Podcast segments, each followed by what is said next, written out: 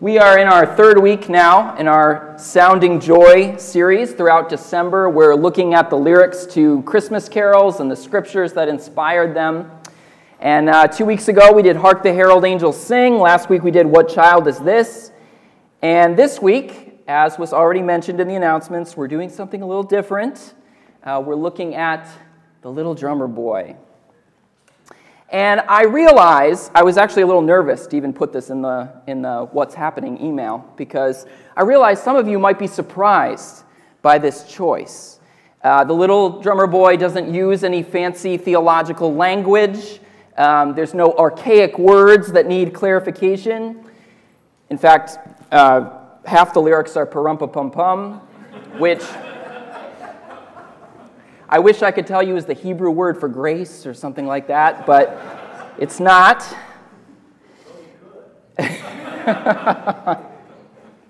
I'm sure somebody would call me on it. But it's not a very old song either. And of course, the biblical account, if you know it, makes no mention of a little drummer boy visiting Jesus. And yet, I believe this is one of the good ones. Uh, this is no grandma got run over by a reindeer. this is a song that expresses some biblical truths. Uh, in my experience, this is the kind of Christmas song that people either love or hate. Uh, and I think a lot of that has to do with the music itself. Uh, I'll confess, I'm someone who has liked this song since I was a kid. And part of the reason for that is because in the late 80s, when I was very young, uh, we got this cassette at a local Christian bookstore. Remember cassettes? Remember Christian bookstores?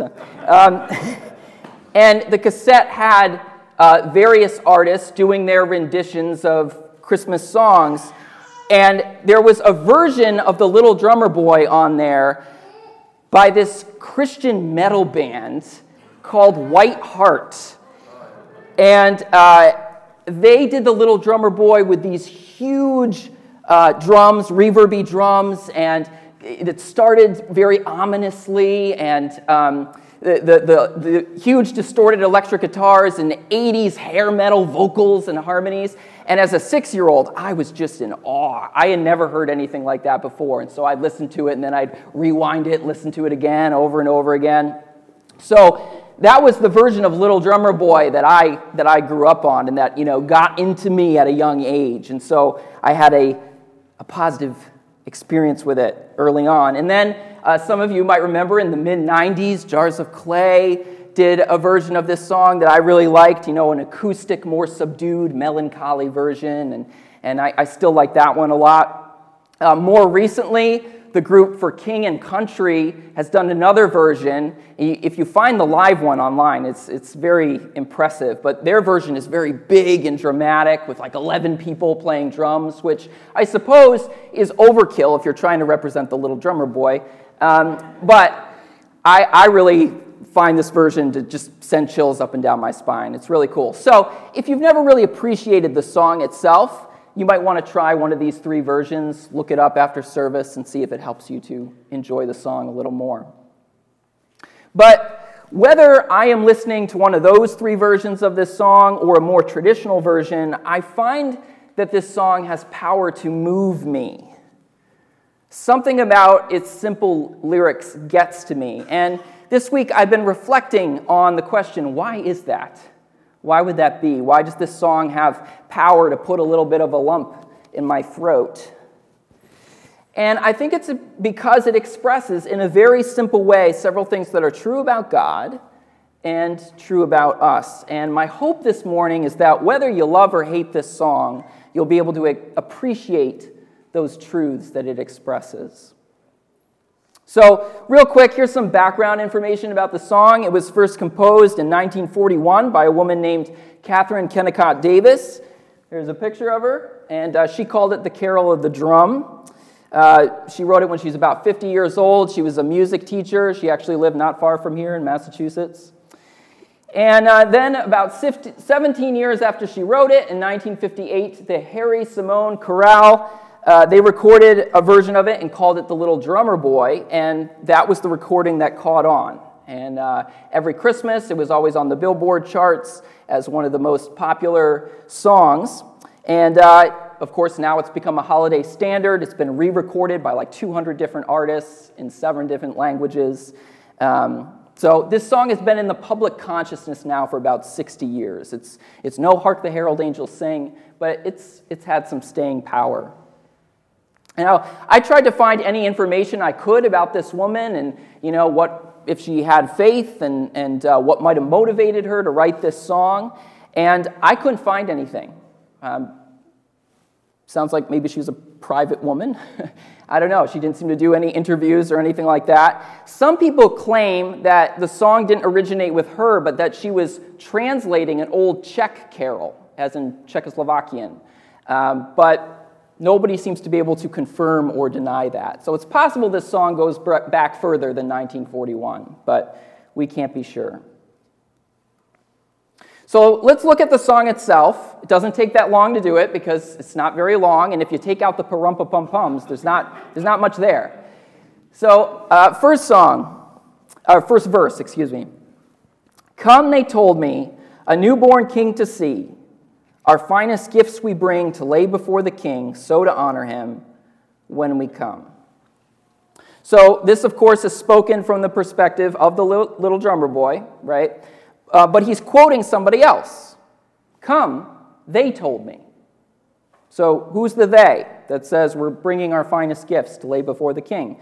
Uh, well, the song doesn't explicitly say, but if we're familiar with the biblical story at all, we know who the they is, right? It's the Magi, or more commonly known as the wise men.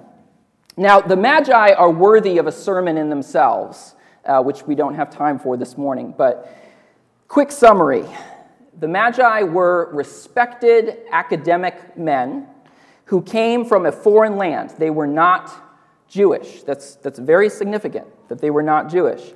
But they were convinced that the king of the Jews had been born. Now, how were they convinced of that?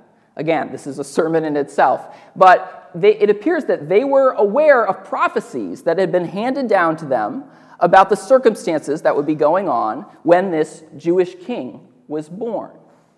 Uh, and part of those prophecies include this, this idea that there would be signs in the heavens, certain uh, arrangements of the stars.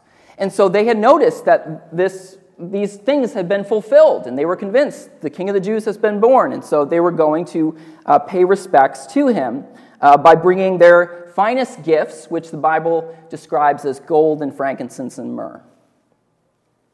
Now, we don't know for sure if the Magi invited other people, come, come along with us to come and uh, pay respects to the newborn king. They might have. If that happened, it wouldn't contradict the Bible. It wouldn't even contradict the Bible if they invited a, along a little boy who had a penchant for drumming. Uh, could be, could be. Uh, so this song is envisioning that possibility, right? The young boy has gone with the Magi, and he is now standing before the infant Jesus, and he speaks directly to Jesus. And he says, Little baby, I am a poor boy too. I have no gift to bring that's fit to give a king. Shall I play for you on my drum? And then, of course, the last verse tells us the response to the boy's offering. Mary nodded. The ox and lamb kept time. I played my, my drum for him. I played my best for him. Then he smiled at me, me and my drum. Such a simple song, but as I said, there is something about it that gets to me personally. And I'm sure I'm not alone because otherwise this would have faded into obscurity a long time ago. So, what are the biblical truths that this song captures? If you're taking notes, I have four to suggest this morning. And the first is something that we've been talking about from different angles for the last few weeks uh, which is the beauty of the incarnation. The beauty of the incarnation. Now, clearly, this song doesn't use any fancy theological words to describe the incarnation. It doesn't use the word incarnation, for one. But it says something that, that hits me, okay? The reason I, I say this is just because of this one line, one phrase I am a poor boy too. I am a poor boy too. The drummer boy looks at the newborn king God in the flesh, lying in a manger, and he thinks, He's like me. That is part of the beauty of the incarnation. That God takes on human flesh, and now all of us are able to look at him and say, Oh, he's like me. He gets it. Even if we are poor in the eyes of the world, we share something with Jesus. We share a common humanity. In becoming incarnate, God has chosen to identify with us. And the way that I put it last week is that it's kind of like He has chosen to join the sports team of humanity. Right? If you think of all of humanity like a sports team, we have a bad record and our prospects don't look good. And it would be easy to dismiss our team as a failure, right?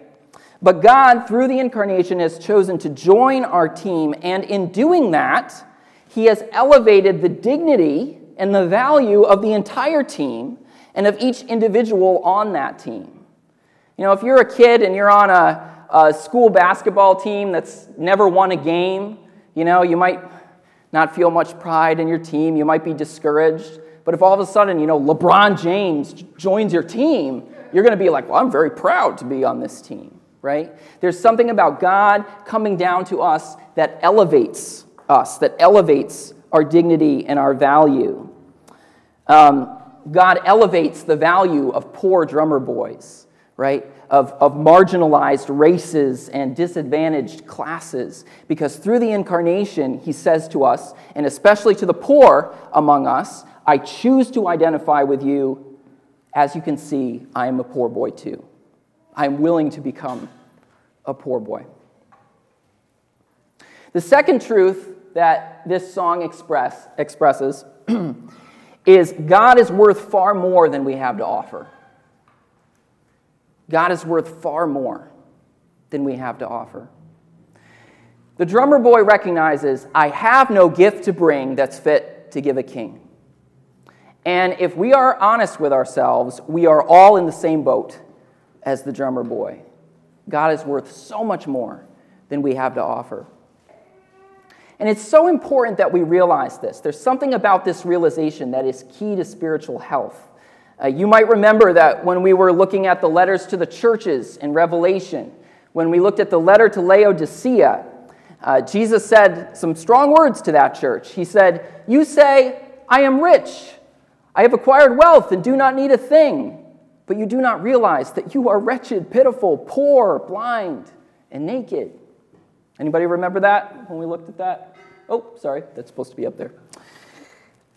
The church at Laodicea was not like the little drummer boy, right? They were wealthy by the world's standards, and that led them, led them to think that they were self sufficient and that they could provide everything that they needed through their own resources and talent.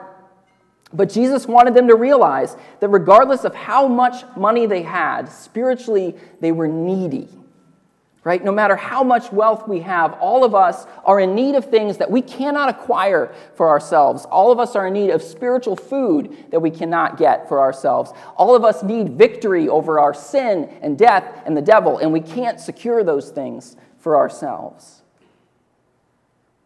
And the posture of the heart that honors God is the posture of the heart that says, not I have wealth, I don't need a thing, but the posture of the heart that says, like the drummer boy, I have no gift to bring that's fit to give a king.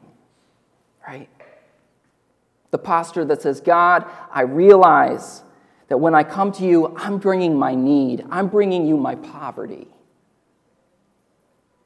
When I hear the little drummer boy, I hear an expression of a very famous verse, Ephesians 2, uh, 8 through 9 For it is by grace that you have been saved through faith, and this is not from yourselves, it is the gift of God, not by works, so that no one can boast.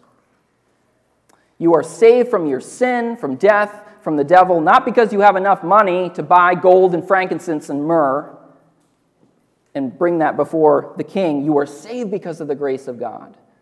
Right? You, are, you are saved because he loves you, because even though you have no gift to give that's worthy of him, he shows you favor. He humbles himself and comes down to you and identifies with you.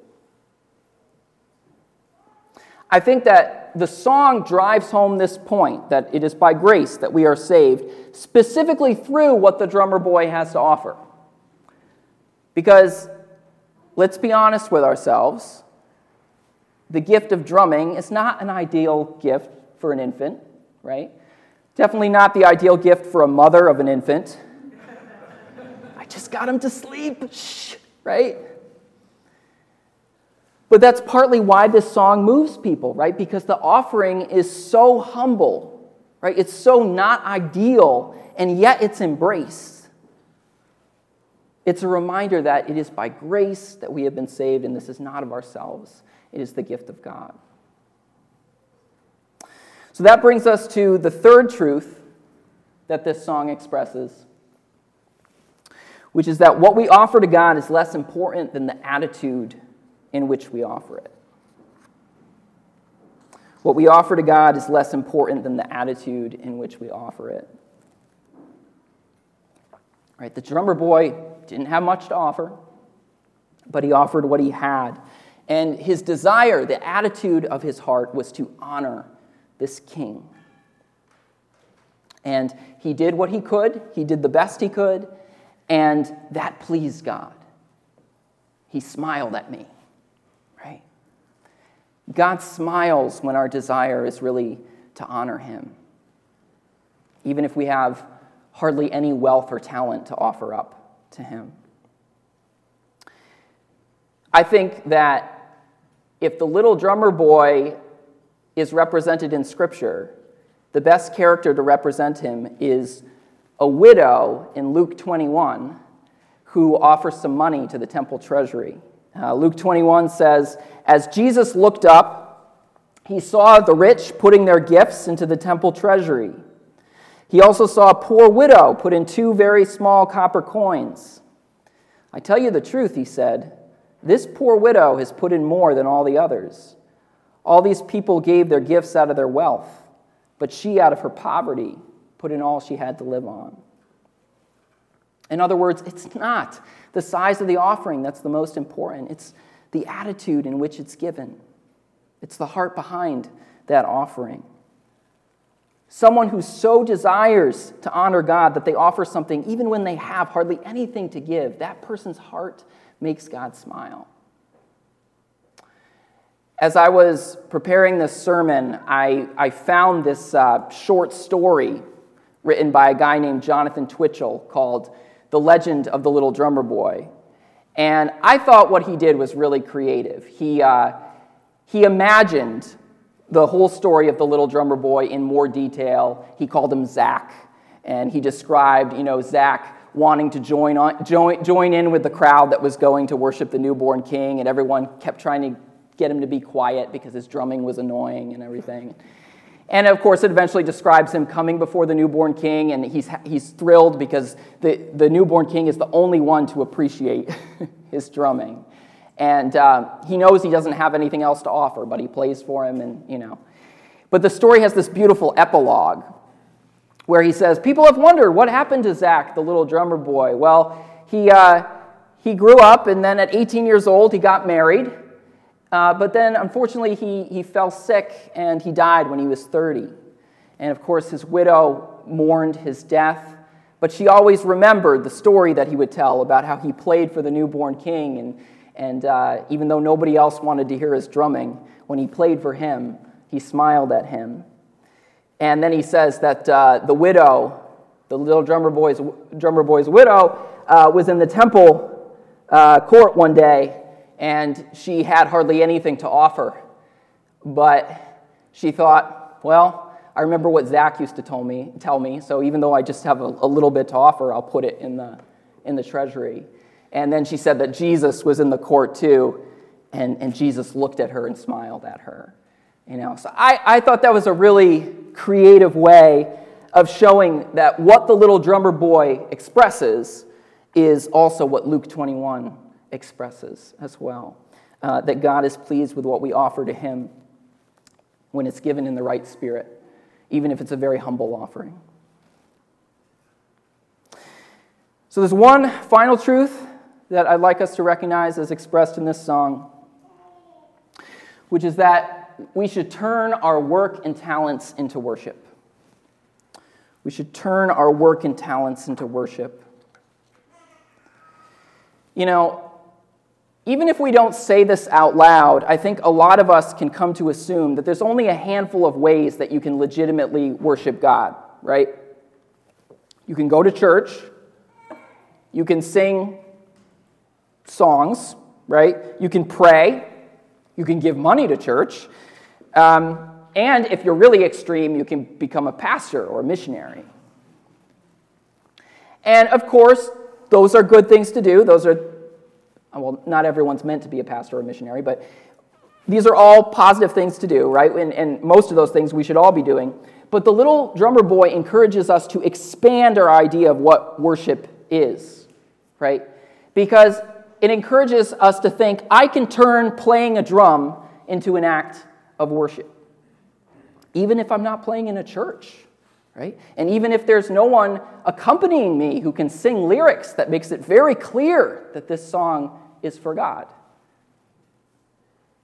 I can play this drum to the glory of God, right? And that is actually a very biblical way of thinking. Colossians 3:17 says, "And whatever you do, whether in word or deed, do it all in the name of the Lord Jesus, giving thanks to God the Father through him.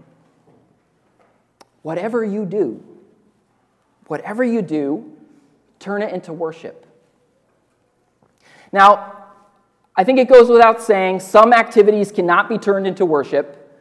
You cannot be a drug dealer to the glory of God or a human trafficker to the glory of God. But if an activity is not inherently sinful, there is an attitude that can turn that activity into an offering to God, into worship. You know, when Paul says, whatever you do, do it all in the name of the Lord Jesus Christ, he's not expecting people to only be going to church and to be becoming pastors and singing worship songs, right? He's expecting people to be practicing their trades and running their businesses and cleaning their houses and raising their kids.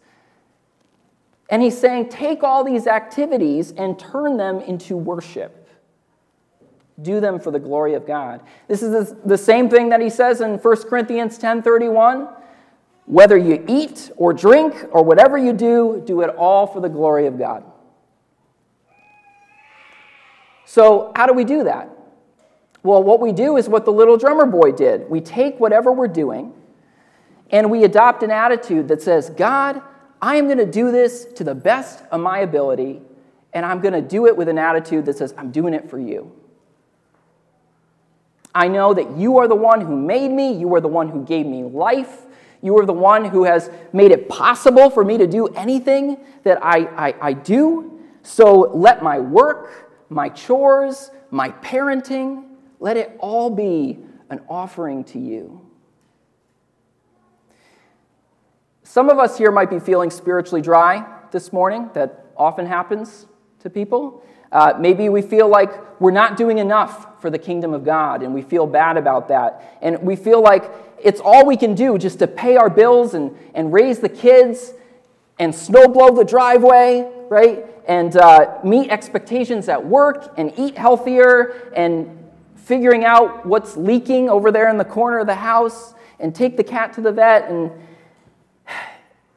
and if that's the situation that we're in and we're feeling spiritually dry, my first advice is actually not to read your Bible more. Although that might be a good thing to do. It's usually a good thing to read your Bible more than you are. Um, but that's not my first advice. My first ad- advice is not to uh, volunteer more in the community or something like that. Although, although, again, that might be a good thing to do. But my first advice is to turn these things that you have to do into offerings to God right? Do them with a drummer boy like attitude. The drummer boy asks, Shall I play for you? And maybe if we could start framing the things that we have to do by asking God that question, it would make us feel more alive and not so spiritually dry. Shall I play for you? Shall I study for this test for you? Shall I be patient with my children right now for you? Shall I clean the kitchen again for you? Shall I do my job today for you, God? You know, if we can do that, then our whole lives become worship. And then we feel his smile on us. Our lives become richer and more meaningful and more joyful.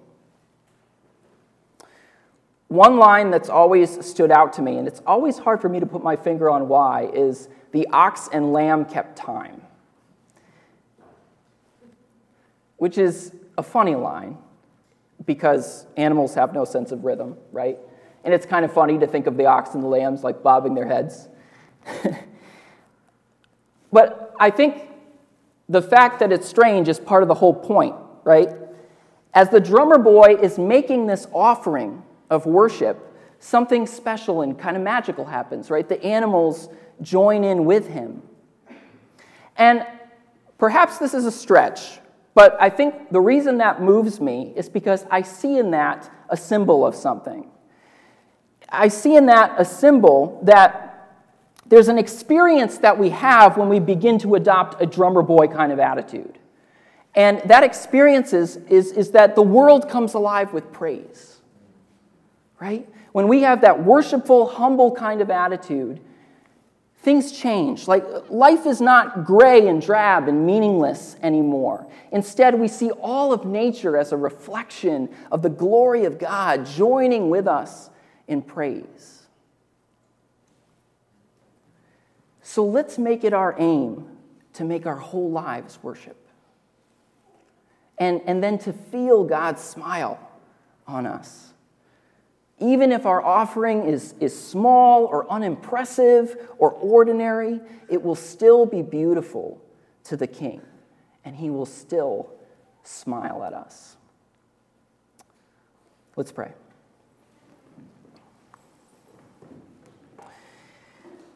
Lord Jesus, Lord, I thank you um, for the reminders that this, this carol gives us. That what you really want from us is just the humble attitude that recognizes we need you and, and that we want to offer our lives in worship to you. God, I, I pray that you would help us to turn the ordinary things of our lives into acts of worship, Lord.